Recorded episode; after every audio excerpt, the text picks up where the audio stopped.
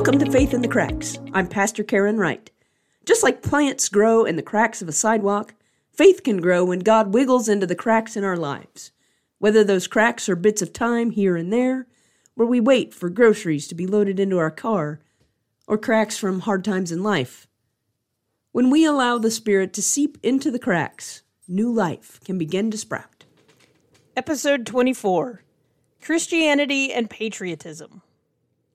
We're coming up on the 4th of July holiday, and I started thinking about patriotic things, and we have concerts and 4th of July and fireworks and all of those things. And patriotism, in and of itself, is a love of country. It's a love of where you live and wanting the best for where you live. And I think patriotism, and I think we see this across our culture, can go awry in a lot of ways. I was thinking about what does the Bible tell us about patriotism and I was thinking specifically about like love of country. And what I was drawn to was the prophet Jeremiah. And there's a letter in chapter 29 written to the Israelites who are in exile in Babylon. And they are told this is a new covenant, so a promise from God and they're told to build houses and live in them, plant gardens and eat them, get married and have kids and multiply there. And then in verse 7 of chapter 29, it says, But seek the welfare of the city where I have sent you, for in its welfare you will find your welfare. And I think sometimes we have forgotten that, is that when we look at the common good, when we look at what's in the best interest for the vast majority in our country, that will be in our best interest as well. And I think about all the political infighting that has gone on for the last, oh, I don't know, almost decade now. And that does not serve our country well.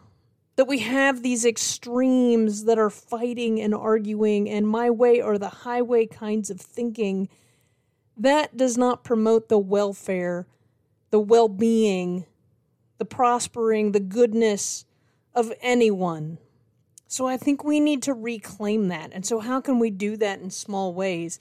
How can we, in our own faith lives, how can we, in our lives as citizens of wherever it is that we live, how can we seek what is best for people?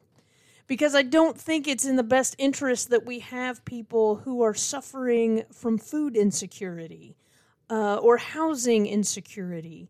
That how do we take care of our people? How do we help make sure there is food because we have an abundance? We just have to figure out how not to waste it. How do we get it to the people who really need it? Affordable housing has been an issue. I know where I live and in many places where I've lived, and people who are homeless. And some people want to be homeless, but others want housing. And so, how do we do that?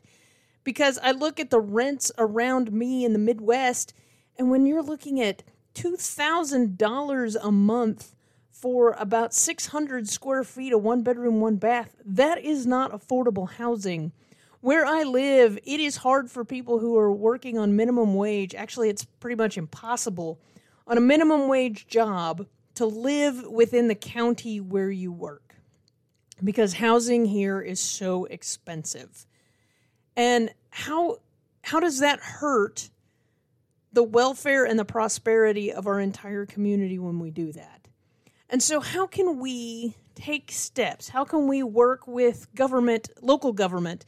How can we work with one another? How can we work with 501c3s and churches and other nonprofits and work to create change so that people have what they need, that we can have affordable housing, that we make sure people are fed, and that we can give people meaningful work and we can pay them for it so that they can have what they need. Because that's possible. And I think at its heart, if you look at the American dream, that's what it is. And it really isn't about pulling yourself up by your own bootstraps like we like have this rugged individualistic sense. But how do we as a community support one another? How do we reach out to those who have needs and provide for them in meaningful ways and create sustainable ways of living? Because that, when we have the best interests of everyone in mind, that is patriotism because that's how we move the country forward. Not with all this bickering and infighting that goes on in political halls because they get nothing done.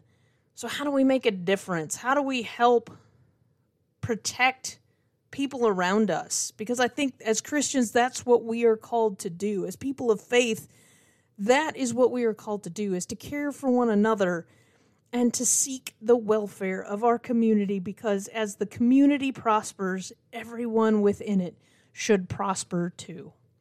So, as we think of patriotism on this 4th of July weekend, let us also consider that being a patriot means loving our country and loving those in it and seeking the welfare for the common good.